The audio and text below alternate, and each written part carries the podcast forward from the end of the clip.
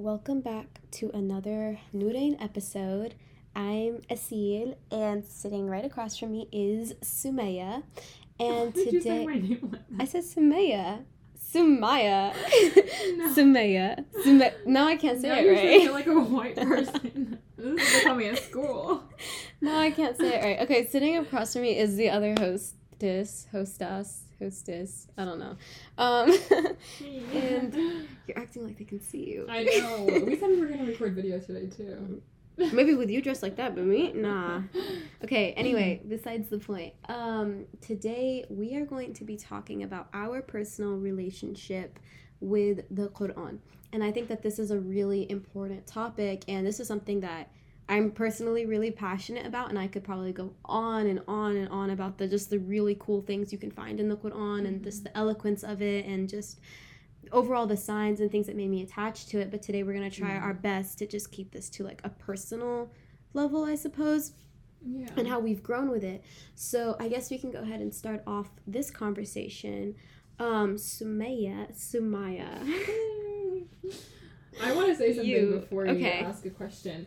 We, throughout our episodes, have stressed the importance of the Quran like so Mhm. much. I feel like it comes up in almost every episode where we're like, this is why Yeah. we have to have this relationship with the Quran. Um, so I think for the both of us, like Aseel said, we are going to try to just kind of speak from our experience, but like you were saying, we I think that these things like you said, you know, there's so many things that you can talk about in the Quran, so many things you can find like miracles and whatnot. But I think that is really part of what has made our relationship stronger Yes. with it. So it plays hand in hand. I think we will come from more like more of a technical perspective, Mhm. but we're gonna try to keep it as experience related as yes possible. i agree with that Um, and and you brought up the eloquence of the Quran. I guess we can just i get could go started. I straight guess we into can just get started. yes Um, I actually had someone ask me like last week or two weeks ago.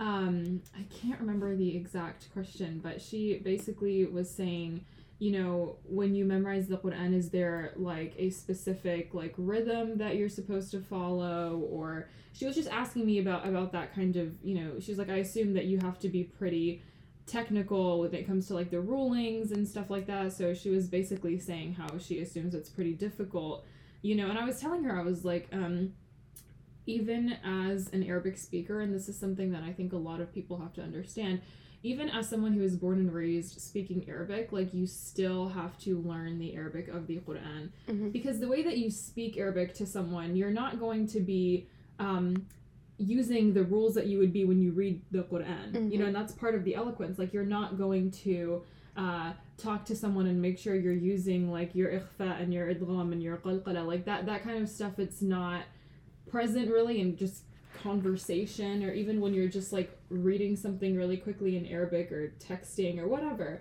But when it comes to the Arabic of the Quran like yes it is technical and you you are supposed to strive to perfect that pronunciation and all of that stuff and, and I was also just telling her that the eloquence of the Quran, like the Arabic that you find in the Quran, even though it's Fusha Arabic, right? It is unlike any other Arabic that you're ever going to find Yes. anywhere else. I was, you know, I was basically explaining to her this idea that nothing compares to the Quran. The Quran is is on another level completely, and that's because it is the word of God and it's holy, and Allah has made it so it is melodic and there is a rhythm. And uh, the eloquence it like it really truly is unmatched. When you really study the Quran and you're looking at the tafsir uh, you realize like there's just some analogies in the Quran and, and stuff like the flow. It's Mhm. unlike anything else. Yeah. it truly like nothing even compares. Yeah so the civilization that it was revealed to they were all poets that's what they were known as right Arabic in general is a very beautiful language, and that I could go into a whole nother 45 minute discussion about, you know, why I think it was revealed specifically in Arabic. It's because Yeah. it's it's inherently a beautiful language. But even the poets at that time, they're like, this is unlike anything else. Mhm. You know, that's a miracle in and of itself. And another like in terms of eloquence, even not just focusing on the rhythm of it and the the melody, I suppose. Like when you look at the specific words Mm-hmm. that Allah subhanahu wa ta'ala chose for certain things, for example, the verbiage. And this is actually this is a Yasir Qadi video or lecture. It's called The Eloquence of the Quran. That's what I was thinking about when I was Mhm. talking about that. Um but he was talking about the different verbs used for the term for the you different uh wait, hold on, let me rephrase that different words that were used when it came to walking. When it when you're describing walking towards Jannah versus walking Yes. towards Salah versus walking away from Salah, that like how fast you're going. In, in Arabic, there's like there's so many verbs when it comes to this one act of walking, but it's the type of walking that you do. And Subhanallah, the words Allah Subhanahu wa Taala picked are so like they match that that that vibe that that. I, I don't know how to describe it. It's perfect. it's perfect. yes, It's like perfect. when you walk towards salah you're going you're going quickly you're trying to rush to your salah yeah. when you're in salah you take your time and then as you're walking away from salah you can be you can be scatterbrained it's okay you can take your time walking. When you're going towards Jannah, you're going quickly towards jannah but you know in this life you know take it slow you're not rushing towards the goodness of this life you're rushing towards the goodness of the akhirah you know? And so that was just kind of where i was going when eloquence of the quran and what sumayyah was talking about was also really um, beautiful and profound. But let's go ahead and jump straight into the conversation about um, i want to ask you in terms of your relationship with the quran um, is there a specific instance or moment or was it a culmination of events like what caused you to be connected with the quran the way that you are now and how have you grown with that connection Oh man, this is a very deep It's- question, and I'm probably gonna miss some some things. Like, there's probably gonna be things that I should have said. Like, I'm Yeah. remember like later and well like, that's what the "Oh." afterthoughts are for Um, guys So I think that it was definitely a culmination of my whole life, literally. Mhm. Um, there, I don't, I don't think there's a specific moment or a specific instance. Um, I was really, truly raised on the Quran. Mhm. My mom specifically, and both my parents, yani, alhamdulillah, they both have a really like deep connection to the Quran. But my mom specifically, like, she's on another level, mashallah Mhm. um, and she her love for the Quran it's very very uh, evident I guess is the right word and so she really raised all of us on the Quran so from the moment that me and my siblings were able to even form any sort of coherent-ish sounds she Mhm. was teaching us Quran and I, I mean that literally Mhm. um, because you know I don't know, but I, I had the first juz of the Quran like Juz Amma memorized by the time I was like three years old. So it does go to show like my mom was really working with us, um, and it was something that she continued to do with us until we were able to do it on our own. And I, I don't know I, I feel like you know she would she would really sit with us and, and teach us and I learned how to read from her I learned how to memorize from her um, and even like to this day, you know, after now, after many years of being able to do Quran like on my own, my mom is still always there to recite with us or to like test us, or and this is you know I'm speaking for me and my siblings. So, um, it was definitely a culmination pretty much of of my whole life. I think though that something definitely changed in me when I started doing Quran for myself Mhm. at my own pace because of course like when you're young um you're you're still young like you don't understand really Yeah. you know like you can know a lot of Quran but you know maybe you're doing it because it's just become routine. I think that's really what happened with Mhm. me or my mom was always telling us we have to memorize Quran and so I always was and I, it was never something that I didn't like doing. Yeah. But it, you know you, you just don't feel connected at that point because you're just still so young. I think that once i started really um, i would say probably at some point in middle school i started just doing it like for myself at my own pace. Um, and that's really i think when my connection with the quran started to grow. Um, and you know alhamdulillah now it's like you have your own goals and uh, your own drive. And i think that's the biggest thing when it comes to even having a relationship with the quran period is it really has to come from you. Yeah. Um, you really have to be the one to say you know i want to read this amount of quran a day. I want to understand this amount of quran per day. I want to memorize this amount of quran per day. It's about the consistency. It's about the um, genuinely like it's it's really about being very like making it a priority like 100% making it a priority. It's so easy to push those things to the side you know or to feel like you don't have time or whatnot. Mhm. but i think that that's the biggest thing is you have to be able to make it a priority in your life. You have to be able to recognize like how do you feel when you read the quran and there's an ayah in, in surah al-hashr um, just 27 and basically Allah says لو أنزلنا هذا القرآن على جبل لرأيته خاشعا متصدعا من خشية الله and Allah so in English basically Allah is saying like if we had revealed this Quran on a mountain it would have crumbled Mhm. from just the weight of the Quran. And I'm not talking about the physical weight, it's not about the weight of the book, it's about the weight of the words, the meaning of the words. and so, how are our hearts supposed to react? If, if a mountain, one of the strongest creations, is, you know, would, would have crumbled under the weight of the Quran, our hearts, they should tremble. Yeah. You know, like you should 100% feel something when you read the Quran. And I think that um, I used to stand in Tarawih a lot when I was younger, and there would be like women just like sobbing next to me, and I'm like, why are they crying?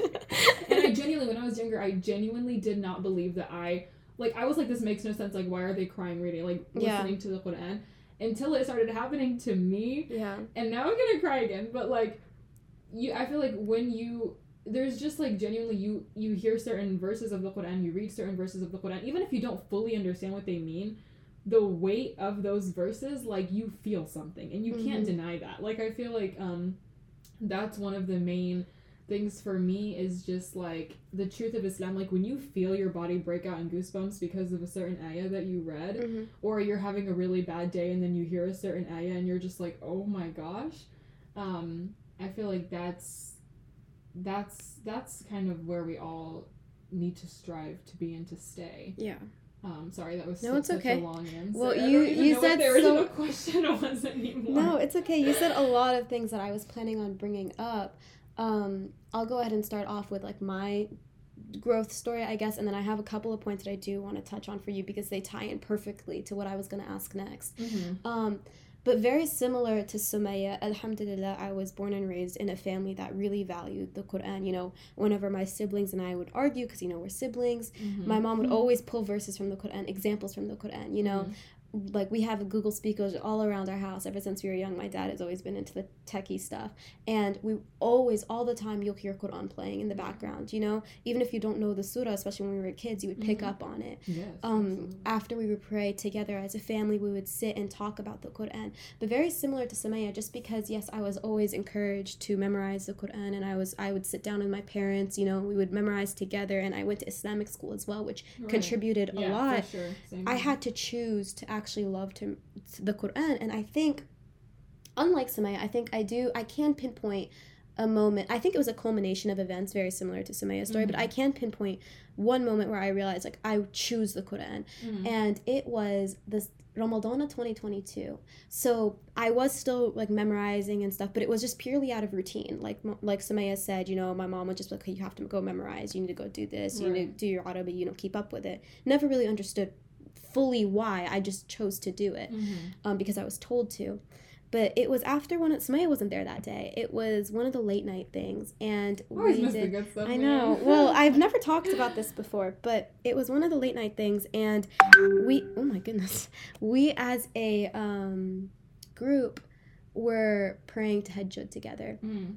and this is my favorite surah to this day. And the reason why I started memorizing the surah, or not, or continuing memorizing the surah, I suppose, because I already did know portions of it, but it was recited Surah Taha. Mhm. And I remember it was the first 37 ayahs, the first page and a half. And I already knew these, but I was sitting there and I was like, I don't know. It just hit me in a certain way. The Sumayyah was talking about how, like, those women during Tarawih that would cry and then you could feel the goosebumps. I don't know why in that moment specifically, but I just felt it. And I, after I sat down, like, my friend was talking to me after, I was completely zoned out. I was like, I don't know why I felt the way I did, but subhanAllah Yeah. you know and so after that i made it a mission i finished that surah i was like i gotta finish so i worked worked worked Yeah. worked worked you know a little bit afterwards i managed to finish it and then i was like okay tayyib like what's next what's next and now i can proudly say i think i love the quran more than i love anything else Yeah. and I mean that wholeheartedly. Like my mom one time, this ties into one of the points I want to talk about, but my I we were this was rather recently and I told my mom like, "Mom, I want to go home." I was just I was kind of in a mood that day because you mm. know it happens to everybody, and I was just really sad. And I was like, "Mom, I just want to go home." I'm gonna cry. And she was like, Why? And I was like, My heart feels heavy. I need to go read the Quran. Mm. And I remember saying that and she looked at me and she was like, Wow. And Yeah. in that moment I knew like like really everything that I've worked towards and everything about the Quran, it, it has impacted me in such a way. Absolutely. And it's it's it was kind of like a trail of events. It was like slowly, but you know, like those little mountains that they'll talk about in English class. Oh, I feel like that's what my relationship with the Quran is, except the mountain doesn't slope back down, it just keeps going up. And so right. you know, it started off when I was young, you know, build up to that event. And then I remember that one night in Ramadan, and then it just Mhm. keeps building up. And then there's other events, like, you know, like, like important, like, that, that just kind of stand out, that Yeah. continues to fuel your love yeah, for the Quran. Absolutely. And so during this Ramadan, I remember, like, thinking, and I actually had a journal during Ramadan. And so I actually wrote this, this quote down, and I've quoted it before, but it talks about how can you tell when your heart is alive? It's when you react to the words of Allah when you feel them, you know. And there's a hadith, and it goes something along the lines of like, there is one organ in your body when it is sound, the rest of the body is sound, Yes. and and that that part of your body is the heart. yes. You know, the Quran has to touch your heart. You have to feel it, Yeah. and I think that's something that I've definitely learned along the way. Is like my heart, Alhamdulillah, I can proudly say I think it's alive, and it's going to Yeah. continue, and I pray that it continues to be Yes. alive. You know. Mm. And when you when you get to that point when your heart is alive when it comes to the Quran, it's such a beautiful thing. And you were talking about your mom and you kept talking about your mom and there is there is another hadith and I had to pull it up because I didn't want to butcher it. Um, but it says whoever recites the Quran, learns it, and then acts upon it will be adorned with a crown of light on the day of judgment. Its radiance is like the radiance of the sun. Then it goes into his parents will be adorned with two jewels that w- that the world could never contain. And so they ask, like, why have we been adored as such? And it will be said for what your child has acquired of the Quran. And I remember when I realized that, like, my my knowledge of the Quran will raise my parents in ranks and will crown them. Yes. I want to do everything I can because I think that's the ultimate gift for your parents, you know? And so like my my goals like Samaya was talking about in memorizing the Quran in, in building this relationship with the Quran is not even for myself at this point. It's for my parents, you know. I mm-hmm. want to raise them in ranks. I want to crown them. You know, I also want to crown a light, you know. So I think that's just that's just one of the many reasons as to why I try so hard to stay attached to the Quran you know, and why it's so important. You know, it's also a cure, and I'm not just talking about physical cures. Like Aisha radiallahu anha, she would talk about how Allah, um, how the Prophet Muhammad sallallahu alaihi wasallam would use the Quran as a means of physically curing himself. You know, but not everyone can do that. Why? There's a um, there is a quote from I think it's Ibn al Qayyim, and he said like you know something along the lines of if one has to be one wants to be cured by the Quran, they must have yaqeen and certainty Mm. um in the Quran. So you can't just like go to the Quran as a means of physical like curing yourself like oh yeah, you know, like, a physical yeah, it's like oh, I don't feel well, let me go and read the Quran. No, you Right, have to be attached for it in order you have to have certainty that it's going to help you. It has to be your first resort Mm. that it's going to help you. With also the the diseases of the heart. yes, You know, one of being main one being uh dunya yeah. you know the love of this world and um this is something else that i also um i i brought these connections together during ramadan and i think this will tie really well into the next question that i have um but in surat yunus it says that there comes to you a warning from your lord a cure for what's in the hearts a guide and a mercy for the believers you know and so it talks about this warning you know and i think this warning can be found in um surat al-hadid let me see if I can actually. It's a really long ayah. Hold on, and it goes. Know that this worldly life is not more than play, amusement, luxury, material, boasting, competition, and wealth and children. And then it says this beautiful analogy, and I try to keep this in my mm-hmm. head all the time. This is like the rain that causes plants to be grown in delight of the planters. But later the plants dry up and you see them wither. They are reduced. Yes. And in the hereafter there will be either severe punishment or forgiveness and pleasure of Allah you know and that and then it goes on to say that this life of the world is not more than delusion of Yeah, enjoyment. without a little of and then it and then another surah um surah yunus it uses almost the same exact Yes. analogy. And it goes, The life of this world is just like the rain we have sent down from the sky, producing a mixture of plants which humans and animals consume. Mm-hmm. Then, just as the earth looks at its best, perfectly beautified, so this, this delusion of enjoyment essentially, Yes. and its people think they have full control over it, there comes to it our command by night or by day. You know, so we mow it down as if it never flourished. This is how we make the signs clear for people who reflect. Yes. How are you going to realize this if you don't have that connection with the Quran? When you don't realize that those warnings are perfectly there, you know, right there, clear. And it even says for the people who reflect. It's not Mhm. anyone. You can't come to these conclusions if you don't reflect on the Quran, if you don't Yeah. choose to love it. You know, and in Surah Al-Isra, it literally says, and, and other surahs too, Surah Al-Luqman, Surah Al-Isra, it says, you know, the Quran is a guide and a mercy Yes. for those who believe Yes. you know and so i just think like Ah, that was so much. But like and it even says it also in surah al-isra that we've sent down the quran as a means of healing Yeah. you know to to the to those who believe the good doers. I think that's how it ends or something like that. And so i think that's just something we have to realize that when you have the quran in your life it's like an anchor.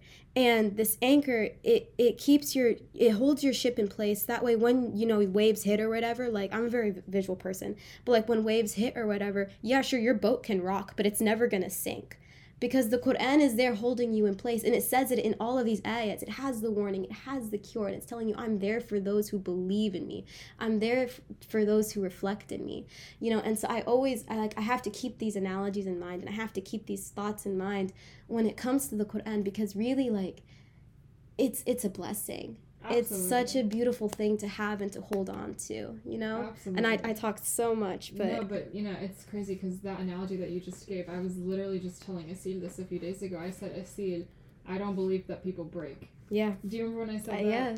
I said, especially the believer. I, you know, you can get bent, but we never break. Yeah. Um, and that's if you are a believer and if you do have this connection with Allah. I think that um, all these ayahs and, and verses that Aseel just mentioned, like, and I've said this before on, on various episodes, but this is why you have to read the Quran because you're not going to know any of these things exist. You're not going to know that there are verses that comfort. You're not going to know, you know, there's verses that call out to you in the state that you're in. If you Mhm. don't open it, if you don't yeah. read it, you don't have to have it memorized. You know what I Mhm. mean? You don't have to have it memorized, but how are you going to know any of that is even there if you are not actively connected to it? And I just wanted to piggyback off of her point about the parents because the parent thing is so so beautiful. For every person that memorizes the entire Quran their their parents get a crown of light for that on the day of judgment and that's Mhm. going to be the way that they get recognized. And just like Aseel was saying and I, I make dua for this all the time but I, I really do pray that me and all of my brothers get to be the reason why my parents are crowned on the day of judgment um, and it's it's also it's just it's it's incredible because it's like yeah you memorize the quran for yourself for your benefit but it's not just benefiting you.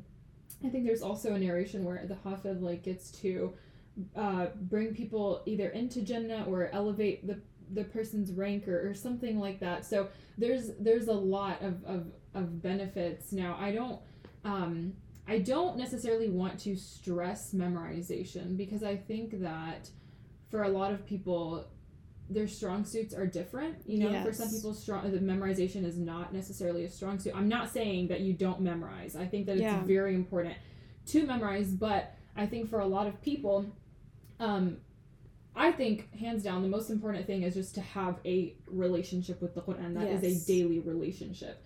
Uh, whether that's looking at the tafsir or reading or both, preferably. Um, a little bit of memorization, that's fine. I just think that a lot of like communities and a lot of like shuyukh and imams and even families, like they're just like memorize, memorize, memorize. But truly, memorization isn't doing anything for you if you're not applying it in your life. Yeah. So, so I don't want to say um, that memorization is the only, the most important, because I really honestly don't believe yeah. that for a lot of people. Um, I'm gonna ask you a question. I know you had a Okay. question for me, but It's okay.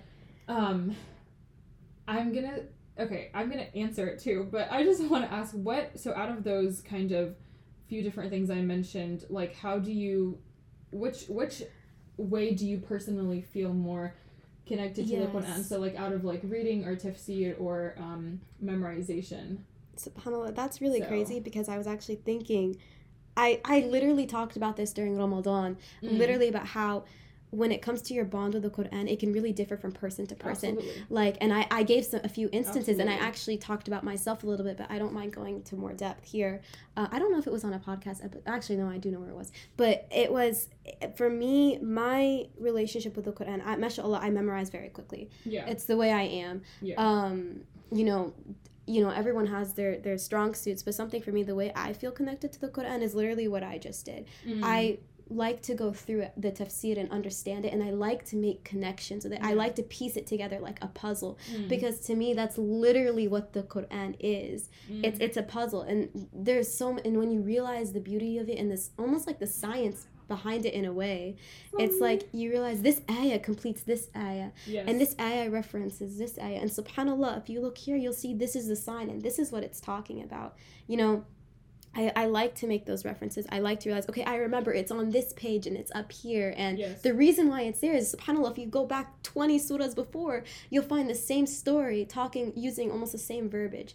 For me, making connections between the sawar and connections between the ayahs is the way I get connected, uh, is the way I really connect with the Quran. Like, yeah, sure, I can memorize, okay? yeah. everyone needs you know some help with their Arabic every once in a while don't get me wrong like Right. everyone's got their their weak points um but when it comes to the quran I, and i i really connect with just talking about it like if you brought me an ayah i could probably spend forever just talking about that specific ayah Absolutely. you know and it's just it's a really beautiful i don't know it just really oh gosh it really hits hard what I about like you that answer a lot. yeah I think for me, I only recently really started to uh, dedicate time to tafsir, um, which I think that that's something that everybody should do because it has been truly life changing, and I'm not being dramatic when I say that. yeah You know, there are certain surahs, like from the beginning of the Quran, certain ajza, the first few ajza that I've known for literally like 10 plus years, like Mhm. so long.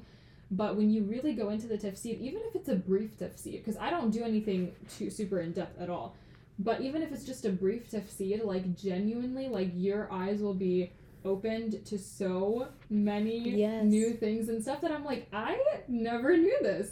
Um, for me though, I wouldn't say that I, I really love your answer and I think that when we have conversations about Quran and, and the connections and all that stuff, it is it's very beautiful. Um, for me though, it's memorization, hundred percent. And I know that I was just saying that, you know, I don't want to stress memorization. I don't like to stress memorization for others, but for me that's the most important thing to me. Memorization and review Mhm. um, I think that just the way that I grew up, honestly, like my mom, she's my role model when it comes to the Quran, Mhm. and just seeing the way that, um, you know, her her dedication to uh, just constantly reviewing everything, alhamdulillah, that you know the whole Quran, constantly.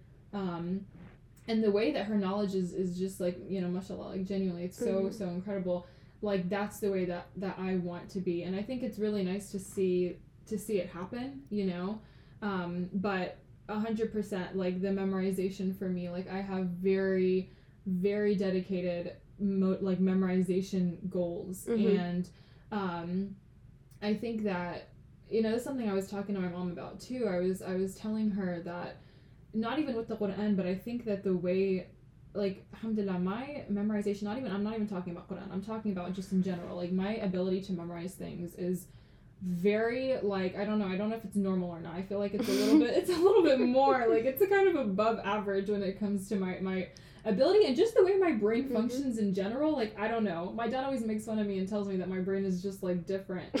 But um Your dad is genuinely i believe that i and i started to realize that i'm pretty sure the reason why my brain is is pretty sharp Mhm. is because i grew up memorizing the quran. Yeah. Like you have to be. You know what i mean? Like memorizing the quran it's not it's not easy it's not easy to just mem- it's not i think memorization is easy but keeping up with the memorization that's a whole nother story Yeah. so it's like you have to be a different level of committed yeah and so for me, the memorization is the most important thing because I want to be someone who every time I stand behind someone to pray, I know exactly what surah they're Yeah. reciting. I know exactly, you know, the way that it continues. I know exactly what surah. I know exactly where it is on the page, where, you know, right side, left side, middle, up, down. I don't know. It doesn't matter. I just want to be someone who, if someone if I see the English, I can I can say the Arabic. If and I feel like I feel like I can do that to an extent. I can do a lot of those things to an extent, but I want it to be perfected. Mhm. Um, and that's a lifelong journey. It's never gonna be something you just reach and you're like, oh, I'm good Yeah. now. Because if you stop for even just a few weeks, like you lose,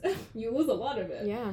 Um, and so for me, 100%, it is my goal to memorize the entire Quran very soon, and um, that that's that's the most I don't know. It, to me, like being able to to just like reference the Quran automatically or like know exactly where things are. That that to me is like it makes me feel very, just it makes me feel like I've taken the words of Allah and really like studied them Yeah. you know um, so that's that's the most important thing to me, and I, I just think that um, I you I feel like you said something earlier, and I was gonna bring this point up, and I can't remember what it is you said, but um, oh, I think you're talking about for anyone who like memorizes the Quran and teach it teaches it to others. Mm-hmm. There's a hadith that says yeah. Like the best of you are the ones who learn the Quran and teach it to others. Mm-hmm. Even if you teach them like like it does not matter what you teach them. You know, you don't have to be a sheikh or a person who knows the entire Quran to teach the Quran to someone else Yeah. but I think that that's something that has become like a huge a huge passion of mine is like the fact that you know that you're good at something it's not okay for you to keep it to yourself Yeah. like I think that you have to be able to help others who need it and so that's been something that I've really really connected with like that's something that also really connects me with the Quran is um being able to teach it to other people like that Yeah. 100% like teaching my Quran class like I think I became like so attached to them because it's so special when you build a bond based on the Quran or when you see people start to improve because you helped them um, I think that is also an incredible way and then you also get rewarded for every time someone recites or reads something that you taught them and so it's Yeah. it's like never ending you know I think okay, you said a couple of things. One, you were talking about teaching the Quran and learning the Quran and teaching it to others, and I absolutely love that hadith. And there's another hadith that goes, and it's a very long hadith, but at the very end of it, it goes, it's not that alif lam mim is a letter. It's that Yes. alif is a letter, lam is a letter, and mim is a letter. Every single time you teach a letter, even a word of the Quran, when that person recites it and then teaches it to someone else who teaches it to someone else, you get the you get the hasanat of that. You know, and, And- I think that's something yeah. really beautiful. Sorry. not even just like teaching it but even reciting Yeah. Like, when you recite alif lam mim that's not alif lam mim that's that's three separate you know Yeah, huruf, And not only that, like I was talking earlier about how everyone has their strong points and weaknesses. You know, mashallah, I memorize well, but you know, there are areas in that I do have weaknesses in, and I know that, you know, and I work to improve on them. I don't want to just perfect one thing and then not perfect anything else. Right. I want to work on both my strengths and weaknesses, and I think everyone has those to an extent. of But that's the beautiful thing is Allah subhanahu wa ta'ala acknowledges that. He's like, you know, if you read you get you get 10 hasanats for each letter and if you struggle you get double that you know or something along those lines and Yes. another thing you were talking about and i just remembered it and i'm gonna forget oh man um man what were you you said something really I- I really a like profound i know i'm trying to i'm trying to remember. I can't remember what I said. I said a lot. but um that's another thing you were talking about how part of your drive is really teaching it to your your sunday school class. And i think something for me is i want and i've i've kind of gave a little talk about this or speech about this before but at the very end of it i went you know it doesn't matter about how much of the quran you've recited uh, you've you've memorized or learned. It's about how like it's about wait what did i say? Come on now i can't remember. It says it um hold on. I want to remember this let people see the, Quran in your actions because it's not about how far you've reached in the Quran, it's about how far the Quran has reached within you. And I remember saying that and I remember, I remember- being like, oh shoot. because I I and I remember leaving and I subhanallah it's this is another example of what the Quran does for you. Before then I was really really nervous. I'm the type of person that gets nervous before I speak. I don't think I used to not think I'm a very good public speaker. I don't enjoy it.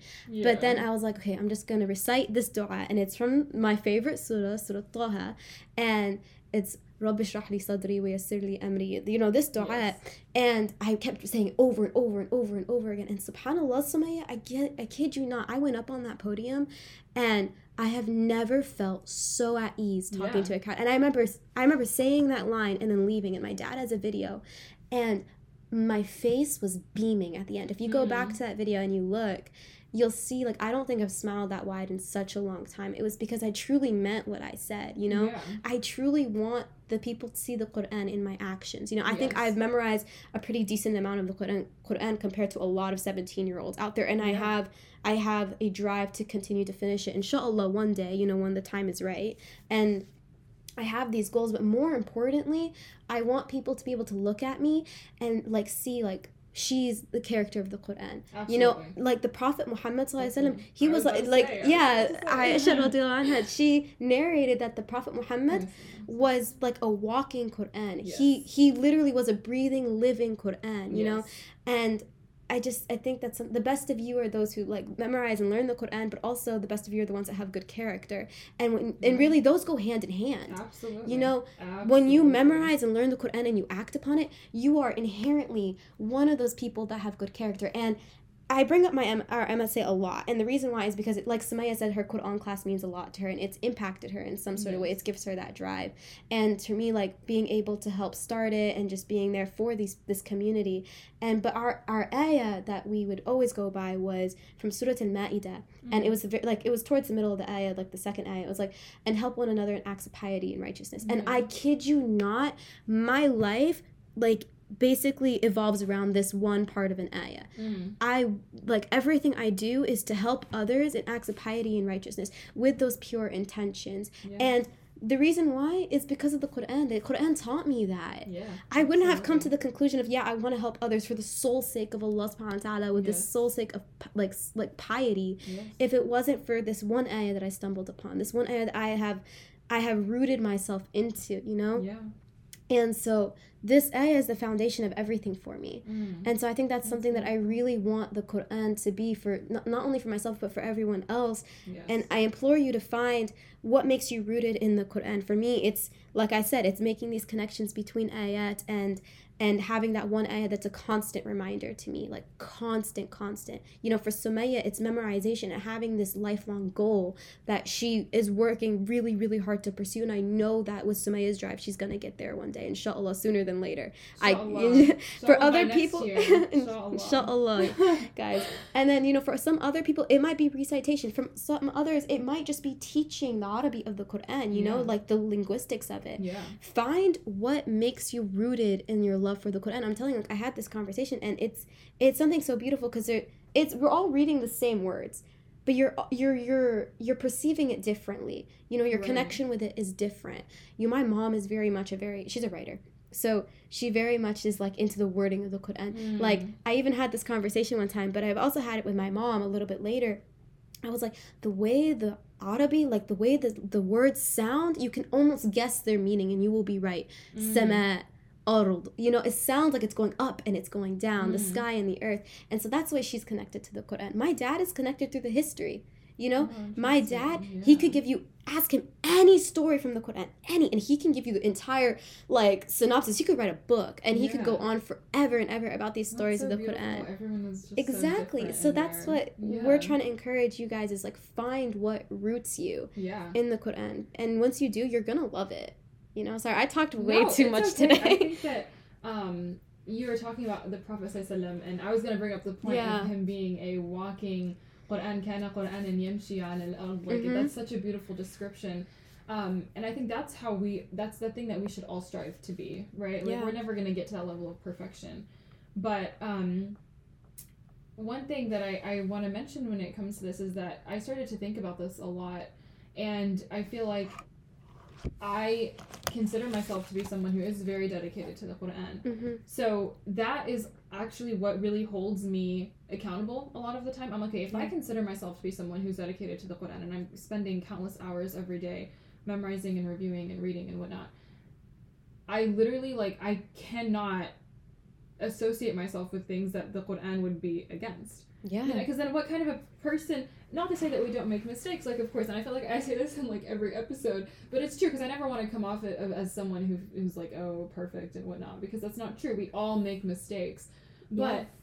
how you know how is it that you're going to be someone who's dedicated to the Quran, but then you're doing things that are super against what the Quran teaches? So I think it's, it's a way to to hold yourself accountable as well as this is my goal. So I have to strive to be what I say I am. And even today in the um in the khutbah, we, like I just got back from Jummah, but um, the Imam said, you know, Islam is not um, an identity that you claim; it's an identity that you live. And we've Yes. we've said this multiple times, but truly, you cannot just claim an identity because it's something that you do often, right? You have to claim the identity when it it actually becomes a part of you. Yeah. Um, and just on this topic of, um, you know, striving for being better when it comes to the Quran, we bring up this ayah a lot in Surah Al-Rahman, Hal jaza'u al-ihsan Yes. al-ihsan. And, oh, that rhymed. no, but like, even that, you know, like Yeah. that, that whole surah is literally like It's completely flowing. Yeah. Just, just even all of that stuff where, where you have verses um, in certain Isra, like literally they all end in like an alif, pretty much all. Yeah. Like just like stuff like that. It's like how can you find the words to be like? I don't know. I feel like with me, I'm not a poet like at all. I hate poetry. So whenever I have to do it for like class, it's so hard to find like two words that rhyme with each Yeah. other. Allah made the whole Quran and it all flows exactly. Yeah. You know, like that. That's just a whole nother sign. Anyway, besides the point. When it comes to this ayah, هل جزاء الإحسان إلا الإحسان, and, and like I said, we've expanded on this ayah before, but um, Allah basically is saying, you know, is the reward of goodness or excellence or perfection anything but goodness or excellence or perfection? yeah. And I was I was going through the tafsir of, of this ayah and it just stood out to me in a completely different in a completely different light. But um, basically, uh, I was listening to Yasir Qadhi and he said, you know, Allah knows that as humans, like we're never going to be perfect. Mm-hmm. We're never gonna reach that point. You know, we can always try, and we should. That should that should be our life mission: is to try our very best to reach a point of excellence. But we're never gonna get to like this perfect level. But Allah is still promising us good and excellence and perfection, even though we never really reached excellence, good, and perfection. We never. Do you know what Yeah. I mean? So it's like a lot of time you think, okay, if I do good, I'm gonna get good. Which yeah, okay, that's the basis of this ayah. But you're not gonna you're not gonna be perfect. Yeah. But Allah, out of His mercy, is still willing to reward you for even just trying. Yeah. Like you never reached that point, but He's still gonna bless you with perfection, even though you weren't perfect, Yeah. and that's beautiful. You know. Yeah. And I think sorry that No, plays it's into okay. the point where Aseel kind of very briefly mentioned this idea. A lot of people think that oh, I'm not fluent in Arabic. I'm not, you know, someone who can really read that quickly or memorize that fast. Allah literally rewards you more if you struggle to do these things. Mm-hmm. And sometimes I remember when I was younger, I used to be like, man, that's not fair. but like, that, that- that's like so beautiful because there's no excuse. Even if you can barely read the Arabic, Yeah. you have to try because Allah's rewarding you more than someone who can read it with ease. Mhm. You know what I mean? Like, it's so beautiful. It's so beautiful. It So. it hits you, you know, and I remember the point I was going to talk about earlier. So I'm going to go to that for a second. But earlier, Sumayyah was talking about how memorizing the Quran isn't easy. Having that drive to continue to memorize the Quran isn't easy. It says in the Quran that, you know, it like Sumayyah was talking about these rhythms and stuff. Why is it there? So that way it's it's meant to, it was created to be easy to read, to be created mm-hmm. to be easy to remember is the wording. You know? Yes. And I think that's something that you have to you have it can be it's inherently in its nature is to be easy to remember. You have to choose to be able to go out of your way to remember it because our Yeah. as humans, it said like also in the Quran, subhanallah, we are forgetful by nature. Yes. That's where we are. So yeah, he gave us a tool that is easy for us to remember. That's why it's rhythm like that's why there's a rhythm. That's why it Love rhymes it. because you're easy to it's able you're able to remember it easily, but you have to go almost against that human nature of forgetfulness and work to remember it yes. you know because and then at the end of the day when you're able to do that then you're not going to want to stop because it's so fulfilling i kid you not like you know you can sit there for hours and hours and hours and memorize a page and then you can and then when you when you're in salah and then all of a sudden like somebody was talking about you can just recognize the the surah and you know you like you know where it is on the page you Yeah. know it's like oh my god like my hard work paid off and it's gonna Yeah. stick with me inshallah we have to keep it up that was one thing and then what were you just you I'm, I'm actually going to piggyback That's fine. point really quick um, in Surat al Qamar, about 15 t- I, actually, I don't know if it's, I think it's around 15 times. There's an ayah that repeats itself. Mm, maybe that, that sounds like too much, actually. 15, i know sure. which ayah you're talking about. I think it's, it's I don't know. I, it's a little bit less than that, I think. But Allah yeah says وَلَقَدْ يَسَّرْنَا الْقُرْآنَ لِلذِّكْرِ فَهَلْ مِن مُدَّكِرٍ and that's the verse that Aseel was referring to. Mm-hmm. Um, Allah says we have made this Quran easy for you to remember. So, who are you basically to deny that? Who Yeah. are you to go against that? Um, so, no one is saying that it's going to be easy to memorize and remember all the time. It's a life. It's a literally a lifelong journey. A There's skill. there can be a surah that you Yeah. review all the time, but you can still mess it up. Like Yeah. you know what I mean. Um, and so that's that's something. And I think that, and I think we'll get into some tips later, maybe. But um, sorry, I see That's I know. okay.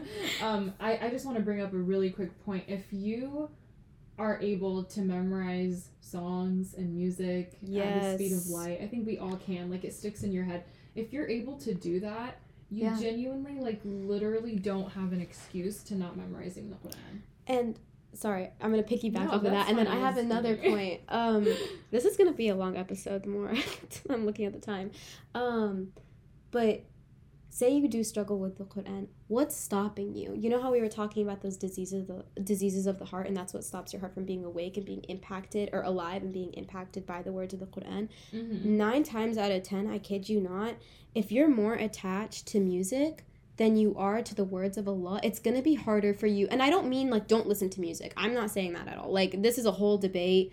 I'm not even gonna go into that.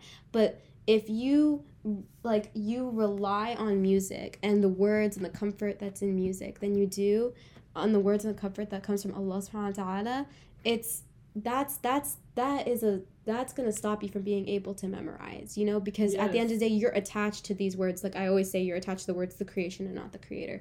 And this was a piece of advice that was given for someone else not necessarily for me but it was like stop just like if you really want to be able to memorize the quran and get attached to it just for a little bit stop the stop the music lessen the music Or stop making it a priority. or stop making life. it you know it's not every single time you go into the car you turn on music no like for me in the mornings when i go in the car adhkar you know a yes, surah Yes. I don't care how I'm feeling. I don't care if there's a song stuck in my head. I don't care. I'm gonna go Yeah. ahead and play that surah that I'm memorizing. I'm gonna go ahead and pr- play Surah Al-Kahf if it's if it's the morning or whatever it is, you know.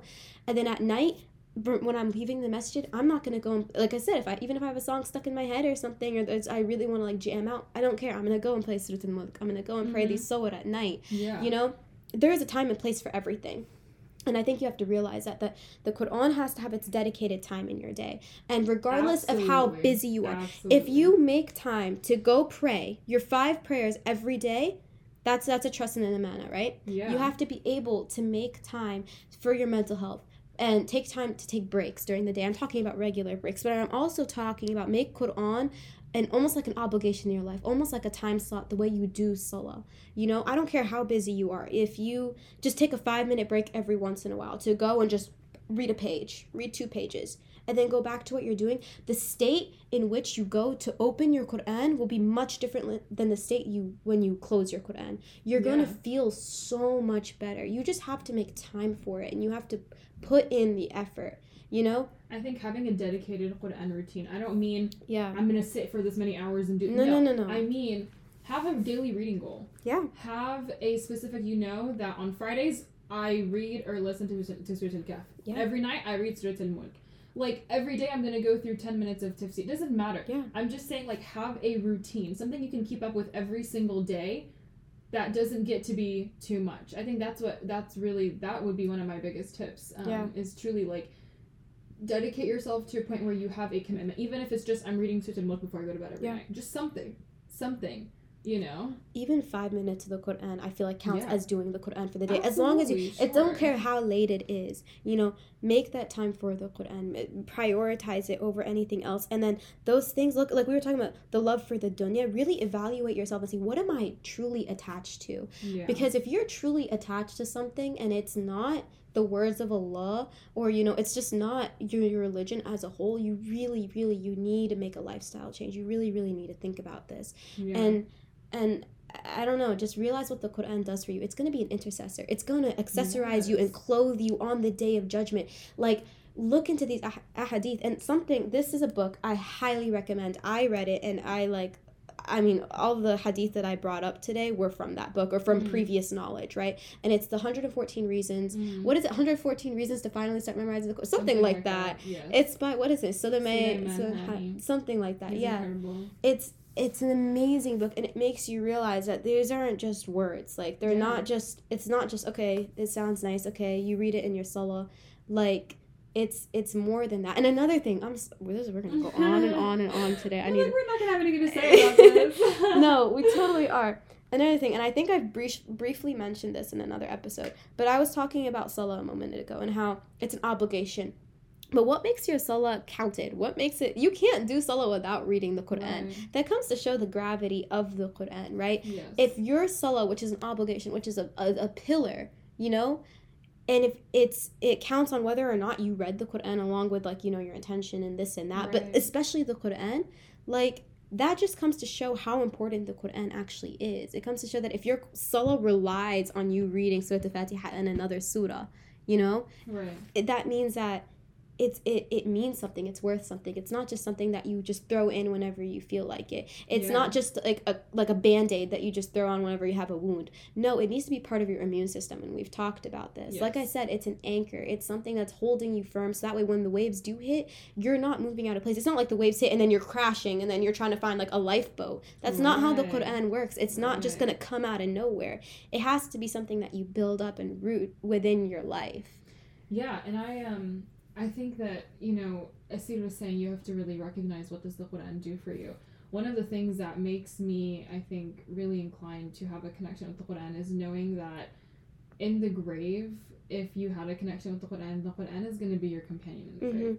At a time where you are lonely and at a time where other souls are going through torment, depending on how they live their life, um, the Quran is going to be your companion in the Yeah. grave. And, like, what other motivation do you really need besides that, you know? And I want to go into something super, super fast because this episode is getting really long. It's like 50 minutes, Um, guys.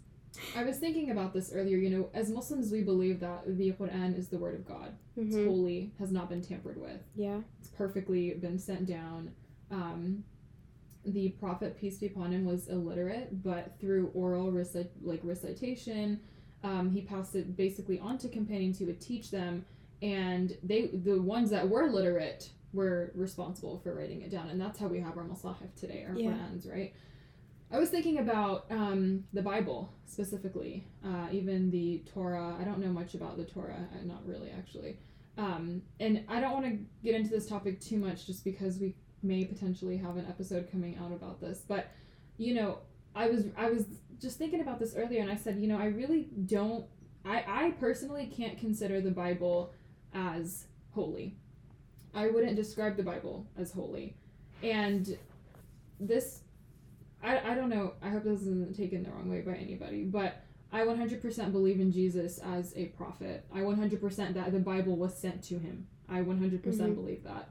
Um, and I believe that at the time that was the book and that was the Mhm. way to go, right? if you died as a Muslim with Jesus, then you're good to go. I believe that 100%.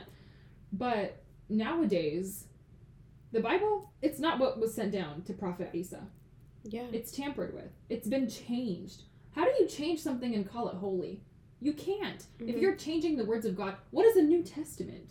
You know what I mean? Like, how do you have an Old Testament and New Testament? How is everything changed? How are you going to say that this is the words of God? This is holy if you wrote it, if you Mhm. changed it. So I think that that's just another step in affirming the fact that the Quran it was not changed. And maybe some people have doubts. Oh, what if the Prophet ﷺ, like had someone memorize it and they memorized it wrong? No, that didn't happen. Like Yeah, that literally did not not, how- happen. That's not how it works. Um, and just even looking at the Quran, you know that no man could write anything like that. They Yeah. tried. They really, at the time of the Prophet, when the Quran first came down, they tried. They called him a poet.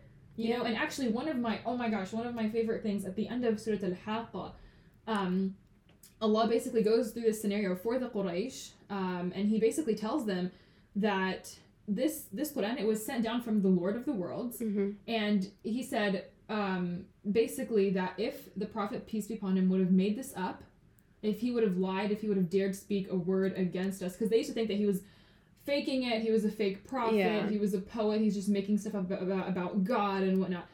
Allah li- literally says if he would have been making this stuff up, we would have taken him by his right hand and we would have severed his aorta. Yeah. Do you know like that the magnitude of that statement? Your aorta is the main blood vessel coming out of your heart. If that was severed, you're you're basically dead. hmm You know, you have blood vessels that branch off of the aorta, but your aorta takes your your blood from your heart to everywhere else in your body. Yeah. And Allah says, if this prophet would have been faking it, if he would have been uttering lies against us, and the royal we, right? And the royal we referring to Allah Himself, hmm if the prophet would have done that, we would have taken him by his right hand and we would have severed his aorta. And that's not a threat to the prophet. He had nothing to fear. He knew he was on the truth. It was showing the Quraysh The magnitude. it, it, you know, if, if if the prophet would have sent something down that said this, that's just that's just negating prophecy at that Yeah. point. Like, why would you say something like that against yourself? So it was a way for them to know that this is not the words of the prophet. He was not a he's not a poet. He can't even read or write. You know, this is this came down from Allah. Um, so I wasn't planning on No, it's that point at okay. Well, okay, I have like two things to say, and then I think we can wrap it up after this, I suppose. And then maybe we can do like an extension thing about like tips or something, because this is getting really we long. could just include some tips real But, quick if you would want to. Um, I think we kind of like scattered them in there, but a little bit. um, I came to a very similar conclusion when I was taking AP European History. I do not Mm. recommend that class for anybody, simply because that entire class I felt like it was like a Bible study class, um, where you were just learning about oh you know this person didn't like this part of the Bible, so they changed it for it to be this, and oh you know he wanted to get divorced and married three times or five So, times, whatever it yeah. is, so they went ahead and changed it to this and that. And I remember sitting there, and I'm the only Muslim in that class, and this Mm. was over Zoom, and I'm like, subhanallah, like how can these people, like fully believe in the Bible when you have a whole class talking about the amount of times it has changed because of man's desires? Right. They didn't like this from the word of God, so they changed it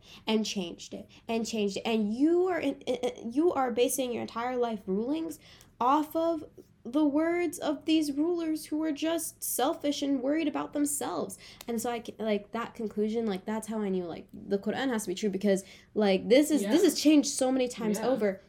And another thing is like it says, and I think it's Surah Al Ma'idah, like the third ayah, talking about how we have perfected this religion. On this day, we have perfected this religion.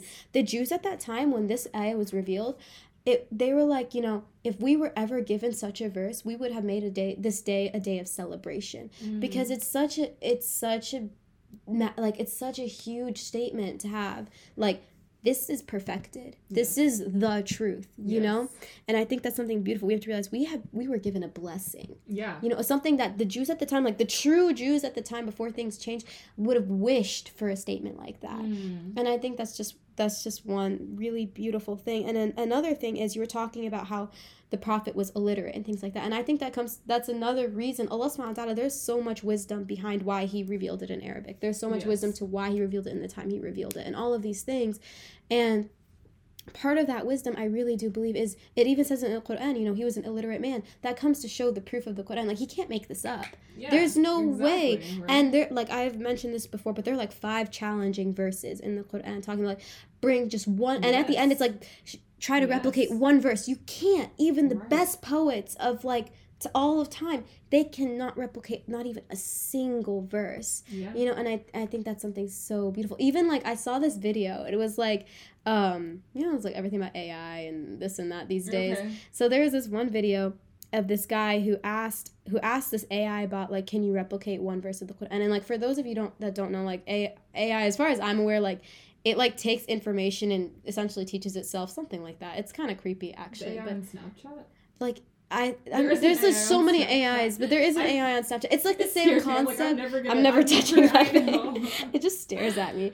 But um, I don't know if it was one online or what. But like, there was a video, and the AI responded, and it was like, "We, I, you cannot do that." You know, it comes to show even Smart. artificial intelligence, which they, you know they predict is going to be smarter than humans one day or whatever, and that's kind of terrifying. It can't. It can't even replicate a single verse of the Quran. Why? Because it's it, it's literally impossible. You know, because it was it came from the Creator, and I just think that's something really beautiful that we have to realize that we are given such a blessing. Yes. We need to hold on to it. Yeah. I think it's a very I- long episode. I have one ending point. Oh goodness. um, just like very quickly, uh, that in Surah Al Araf, um, there's a verse that I, when I heard it, I was actually going to write my little insight about it today, which I need to do. But um, but Allah says, وَالَّذِينَ يُمَسِّكُونَ بِالْكِتَابِ وَأَقَامُوا الصَّلَاةَ إِنَّا لَا Yeah. نُضِيعُ أَجْرَ الْمُصْلِحِينَ And that verse right there pretty much shows you the way. Like, it tells you exactly what you need to do. Allah says, those who hold on to the book. وَالَّذِينَ Mm-hmm. يُمَسِّكُونَ بِالْكِتَابِ Like, the, the book here is the Quran, right? Yeah. So, those who hold on to the book and holding on to it is not just a physical sense it's it's holding on to the scripture Yeah. holding on to the meaning behind the words the weight behind the words and those who establish their prayer then we don't we don't ever um i don't know how to yeah like we don't ever lose or um ignore the actions of the of the righteous of the good Yeah. doers and so um i guess i just wanted to end off on that point Yeah. um that yeah hold on hold on to the quran because yeah Yeah. because yeah I mean, I have one more point, but maybe I'll make an afterthoughts about it because I think it would go into another conversation. All I have to say is like, look at the first five verses of Surah Al-Luqman. It's a very similar point to, to what you just brought up about how, you know, in Surah it goes Alif Lam Mim, and then it says, you know, it talks about how these are the verses of the clear book, and it describes what the clear book is. So I highly Yes. like what what that entails, and then it talks about the good doers and what the good doers entails. And Subhanallah, so I really recommend just looking at the even just the first five verses of that surah. It's so easy to understand, and then you realize the tr- like what the Quran actually is. and that's even sorry this- We're never gonna end all this. of these so there's a lot of surahs in the quran that start with the huruf muqatta'a which are alif Mhm. lam mim ha mim ta mim whatever Yeah. those those letters there's a lot of them that start with the the huruf muqatta'a in the quran and almost every single Yeah, one except of for them three of them. yeah except Yeah. for three of them every single one of them almost right after talks about the book Yeah. and so you can tell that it's just you know very important in that sense so hmm um I have one more. I'm never gonna stop talking. so much for a short episode, I right? I another thing is i would highly like sumayyah was saying about those three verses but another thing is i would highly recommend looking this is something that i've started doing is looking at the last verse of a surah and looking at the first first verse of the The following next surah surah, for yeah. example um in Surah, is it An-Naml? I think it ends in Surah An-Naml. It ends with like it's, it talks about and these are the signs for those who believe. And then Mhm. Subhanallah, Surah Al-Qasas is the next surah, and it goes Mhm. Ta Sin Mim. And whenever people talk talk about those huruf, like Sumayyah was talking about, it's like we need to wrap this up. But like those are signs. So Subhanallah, you can kind of see how they continue into each other and how, yeah. like I said, like they correlate with one another. You can also do that with like almost all of Juz Amma. It's really cool. The one the one that's the most clear example of that is Thorin and Najm. Yeah, Um, those are the two that I would look at if you really want to do those Yeah. connections between last and first. but like that's just one Um, example of how you can yeah. where to start, Yani. But maybe we'll give a little afterthoughts about that later. But yeah, Maybe. Okay. thank you guys. This is a long episode, but it hasn't. It's not our longest I love this one. episode. I love this, This, episode a lot. but thank you guys so much for listening, and inshallah, you will see from us next time. Inshallah. Inshallah.